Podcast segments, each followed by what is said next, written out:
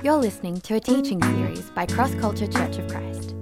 If you'd like any more information about our church, head to crossculture.net.au. Feel free to share this podcast with others, but please don't alter the content in any way. We hope you enjoy it.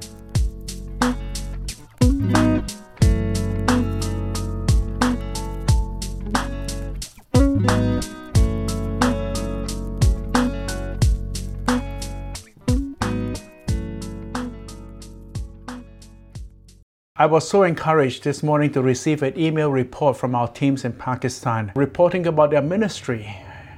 In the midst of the worldwide lockdown, restrictions on traveling, borders being closed, uh, many of us wonder what kind of ministry is still left to do um, in light of all these restrictions.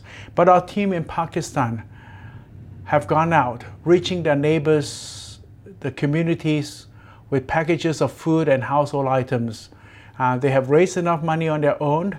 They have um, recruited a lot of people from the churches and they're reaching out to the community and the people who are poor, daily wage workers, highly dependent on odd jobs. And because of the shutdown, these people were without food, uh, without work, and without work, they had no income. And without income, they have no food to eat. So OM Pakistan is out on the streets, reaching out to these people with some basic necessities such as food, rice, and, um, and household essentials. And their goal is that by Easter, a week or so from now, that they will um, be able to reach over a thousand families. So they saw the needs and they responded. Now, C.S. Lewis, one of my favorite Christian authors, once said, Christianity, if false, is of no importance, and if true, of infinite importance. The only thing it cannot be is moderately important. Now, if we look at this statement carefully, we will come to the conclusion and the realization that there are consequences for us as Christians. Anything infinite important to God should also be for us. You cannot read the Bible objectively without concluding that God acts in this world and He equips His children to act likewise. That's what mission is. Always, our prime example is Jesus. I would like to begin this morning's sessions with you um, by reading the scripture. Please turn your Bible to Matthew chapter 9. Matthew chapter 9, and we will begin reading from verses 35. Matthew 9, verses 35 onwards. And Jesus went through all the towns and villages, teaching in their synagogues, preaching the good news of the kingdom, and healing every disease and sickness. When he saw the crowds, he had compassion on them, because they were harassed and helpless, like sheep without a shepherd. Then he said to his disciples, The harvest is plentiful, but the workers are few. Ask the Lord of the harvest, therefore to send out workers into his harvest field. And Jesus went. The word went is the past tense of the word go. Now, Jesus can tell us to go because he went. And Jesus never asks us to do anything he has not already done. He would not have asked us to go if he had not already gone. Now, question is, where did Jesus go? Notice here, in the scripture it said that Jesus went to all the towns and all the villages. It didn't say that Jesus went to some places of the cities. It did not say that Jesus went to most places of the, of the country. It says here that Jesus went through all the towns and villages. And do you know why? Let me tell you why. It is because Jesus believes not only in the importance of evangelism, but also in importance of missions. Now you may ask the questions, what is the difference between evangelism and, and missions? Evangelism is reaching people who don't believe in Jesus. Missions is reaching people who don't know that there is a Jesus to believe in. So Jesus went throughout all the villages and all the cities. And in Luke chapter 4, verses 42 to 43, uh, Jesus gave his reason So here it says in Luke chapter 4, verse 42 At daybreak, Jesus went out to a solitary place. The people were looking for him, and when they came to where he was, they tried to keep him from leaving. But Jesus said, I must preach the good news of the kingdom of God to other towns also, because that is why I was sent. Now, let me pause for a moment to say this. Jesus kept a busy schedule. He is moving from places to places, redeeming the time that he has, reaching out to the people. But he has his priority right in that he constantly was recharging himself. He had alone time with God and allowed God to minister to him, to fill him. And Jesus serves out of abundance, not out of an empty tank. And this is a good principle for all of us to follow, especially for those of us in leadership, that we are to take time. You know, we are constantly giving out, ministering to people, but we must take time to be alone with God and allow God to minister to us, to fuel us, and to recharge us. So this was what Jesus did. And now uh, he was in a solitary place, and then people were looking for him. And then when they came to him, to where he was, they tried to keep him from leaving. They said, Stay with us, don't go. You know, we want you here. And Jesus said to them, I must preach the good news of the kingdom of God to the other towns also, because this is why I was sent. So Jesus was a man on the mission. And then in verse 35, it says here that Jesus went through all the towns and villages, teaching in the synagogue, preaching the good news of the kingdom, and healing every disease and sickness. Jesus ministered to the mental, the physical, and the spiritual needs of the people. Then, moving on to verse 36, and then he said, When he saw the crowds, he had compassion on them because they were harassed and helpless, like sheep without a shepherd. And if you want to, I'd like you to do this. I'd like you to underline or circle the words saw and had compassion. These two words are connected by another word, when. The word when is the time that provides the occasion. The when led him to go. He went and he saw, and when he saw, he responded. The Greek word for compassion means deep love or deep hatred. Some same words to describe the feeling of two opposite meanings. I was a director for OM's work for China for several years, and in May 12, 2008, a massive earthquake hit the province of Sichuan. Some 68,000 people had lost their lives. Uh, when I first heard of the earthquake, many of the people and friends have asked me to go with them to offer some help of any kind. And, um, but I wasn't interested. I don't want to be involved because um, I had no interest in the relief work and it wasn't part of my plan. But at the invitations of these people, I've decided that I will go along and see, um, see what was going on. And, um, and when I went, everything I saw changed what I wanted to do in China. Now, I, I was invited to one of this, to, to, to the epicenter of the earthquake, and I was given a pass arranged by some government officials where even local reporters and foreign reporters were not allowed into the area. And when I was visiting the area accompanied by some officials, um, I saw a group of soldiers working to remove some rocks, some stones from a, a, a pile of rubble. And there, in the midst of all this uh, clearing, there was a woman, and she was, you know, her hair was uncapped, and you know, she looks distressed, and she was shouting and shouting into the stones. And then she will walk around a few paces around, and then she will squat there in this pile of rubble, and there she will shout and something in the local language, and, and uh, and she repeated that several times, and her voice was coarse and, uh, and she was distraught.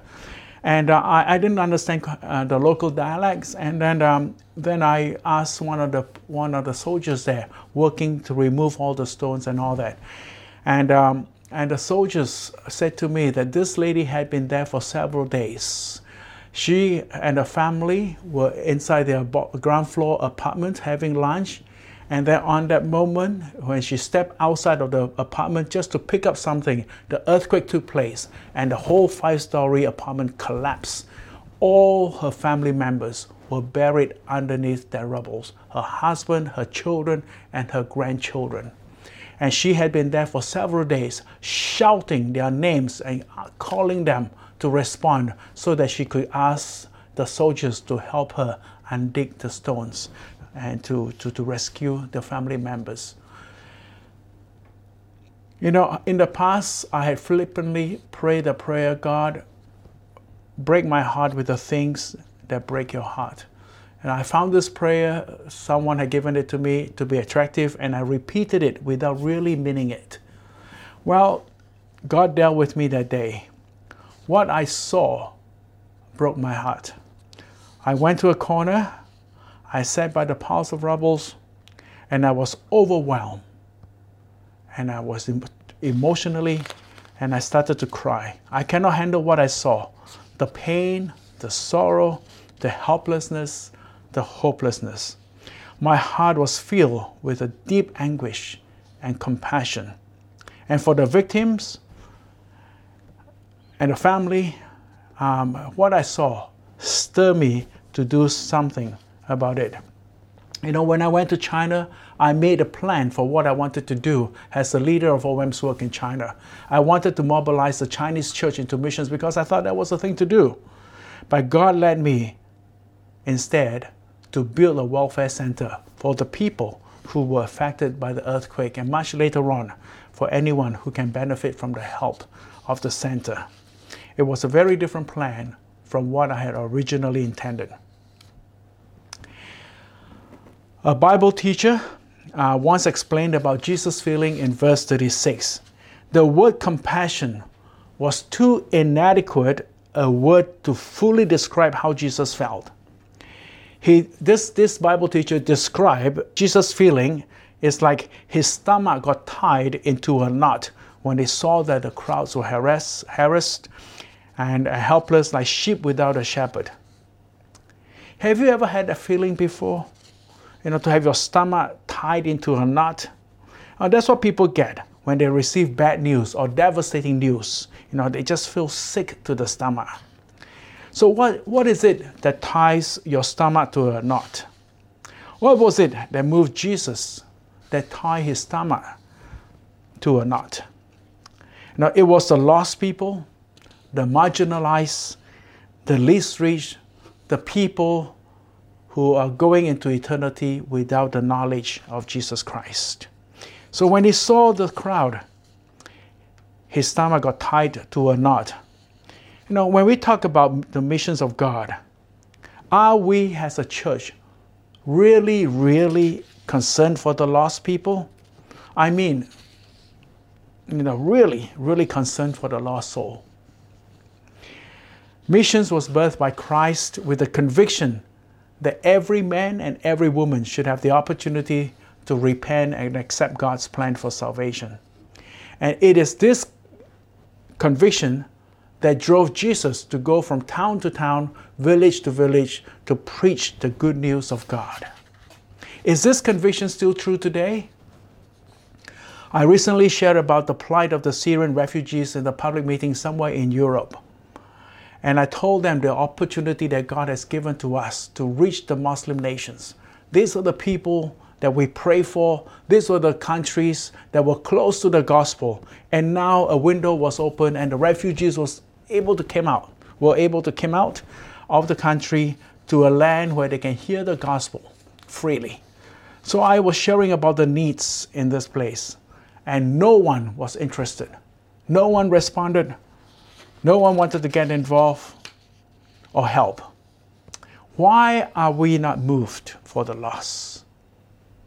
Is there a reason, any reason today, why God's people are not moved for the lost?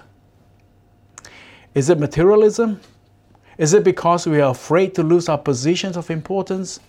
Is it comfort? Is it because we cannot bear to leave our loved ones? I don't know.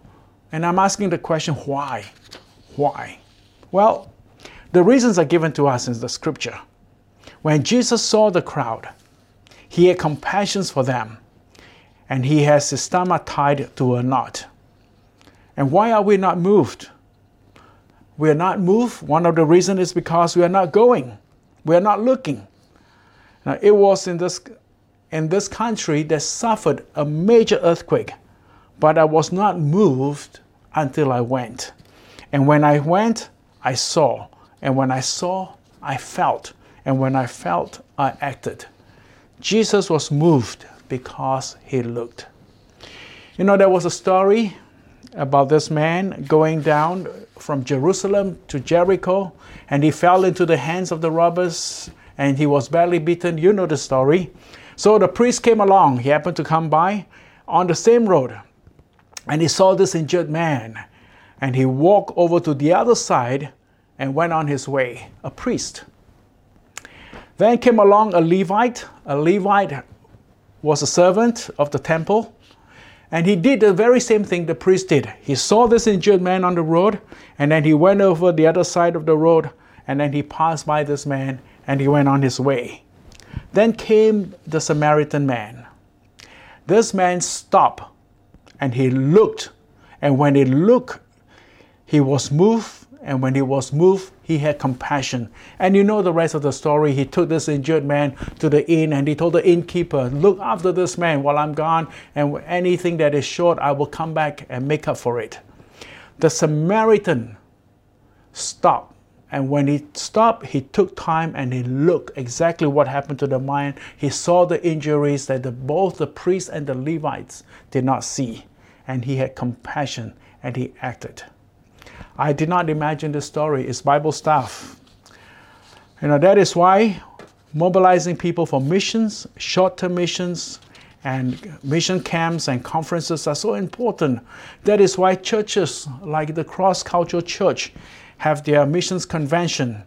Because in, it is through these conventions, through these conferences, that they show the people of the world that needs Jesus and challenge them to look. Moving on to verse 37 The harvest is plentiful, but the workers are few. And here Jesus was using a farming analogy you know, to get his point across. So let's imagine two farmers were talking to one another, and one says, Oh, how is the harvest?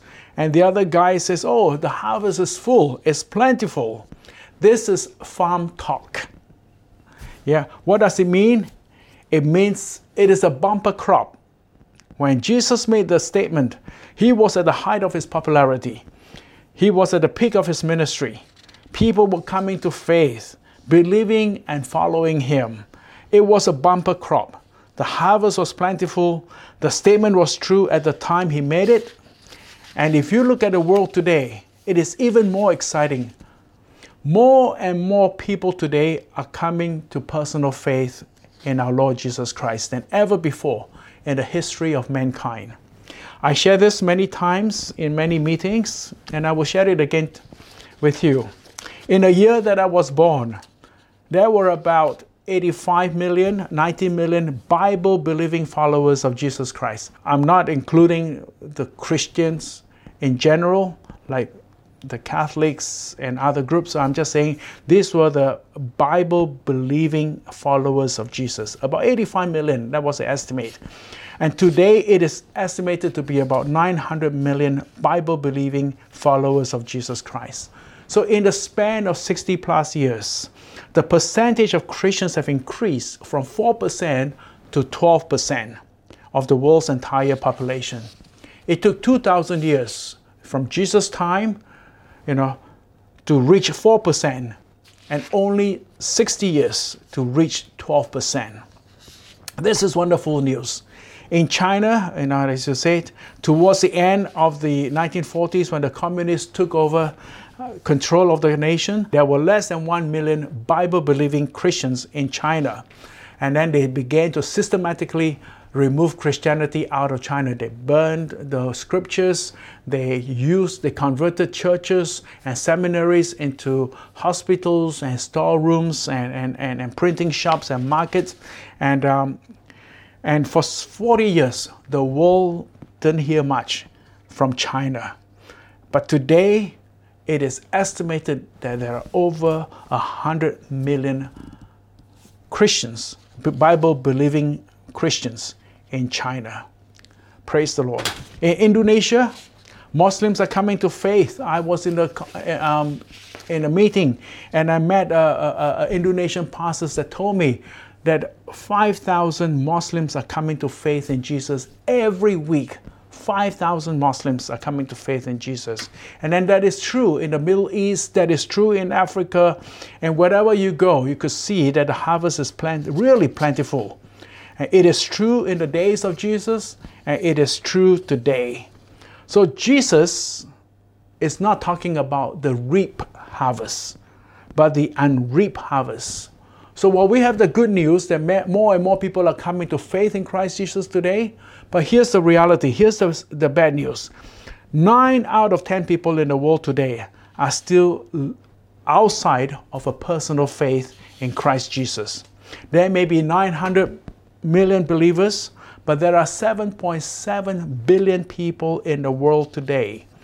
Two out of three people are not only spiritually lost, they have no one living around them to tell them about Jesus, even if they want to. They have no cell phone, no internet, no radio, no church, no Bible. Christmas and Easter are not in their calendar. We talk about the second coming of Christ, while these people have not heard of the first coming.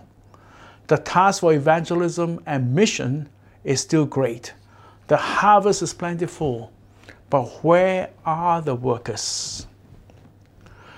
Well, Jesus, this is what Jesus said to the church in verse 38. He says, Ask the Lord of the harvest, therefore, to send out workers into his harvest field. You know what Jesus is talking about? Jesus is talking about mobilizing. We can mobilize the church to pray. If the believers cannot go, they can pray. I shared earlier on in one of my messages that the person behind William Carey and his ministry is his sister who was paralyzed from neck downwards. She couldn't go anywhere. She couldn't, her, her, her movements were limited, limited. But she was praying and praying, and with her mouth, she wrote letters to her brother assuring him of her prayers and her support.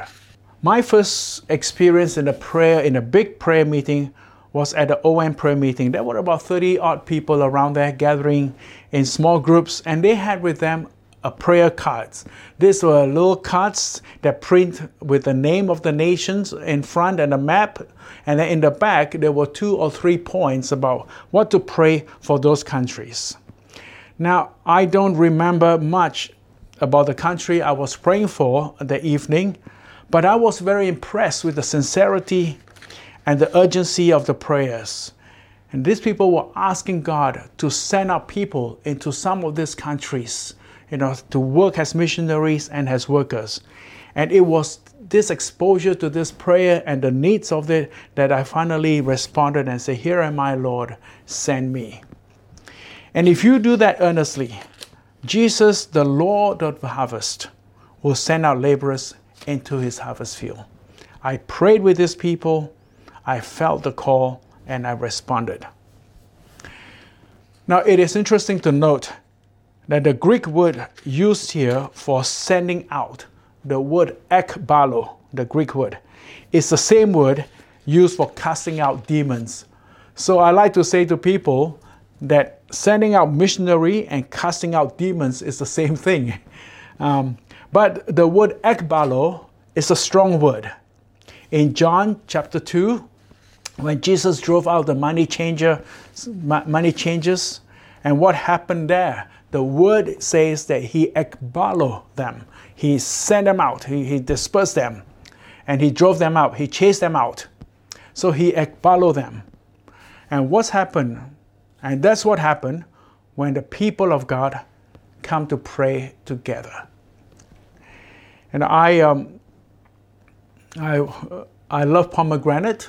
And in, when I was living in China again, my stories about China, uh, there was a season where they sell pomegranate really cheap, inexpensively. For very little money, you can buy quite a few. So I decided to invest my pocket money on pomegranates and then brought them home. And um, then I have a dilemma. I don't know how to open a pomegranate. I've never opened one before. And so I thought, this is what I'm going to do. I'm going to squeeze the pomegranate. And um, so I took the fruit, put them between my, my, my, my two palms, and I squeezed very hard. And at that moment when I squeeze it, you know, the whole fruit cracked and all the seeds inside ekbalo out of the fruit. And it was scattered all over the floors, every corner of the dining room. So that is what ekbalo means. It means to disperse, you know, to explode, to drive out. So when Jesus said that, he is asking us to earnestly pray that God will send out his workers and his laborers into the field. The kind of this kind of casting, this kind of mobilizing can only come out of prayers and fasting. So when Jesus went, he saw. And when he saw, he was filled with compassion for the lost. And when he was filled with the compassion, he responded and he acted. And in the same way, you know, I hope that we, as a Church of Jesus Christ, you know, through this event of missions conferences, through our interactions with others and the scriptures as well, that we will be convicted by God, that something inside us will stir so that we can respond to the Great Commission by going into the world and teaching and baptizing people and discipling them to grow up in the Lord. Let's pray together. Oh, Father, we thank you once again for your word, for your instructions that we are not to stay still, but that we are to go and to bring your word out to the people who has yet to hear about the salvations that you have brought into the world. And even as we, Lord, spend this week together, um, let us reflect, Father, and continue to speak to us, that you will stir in us something in our hearts that we may respond to your prompting. We pray for obedient heart and we pray for the willing heart as well. In Jesus' name, amen.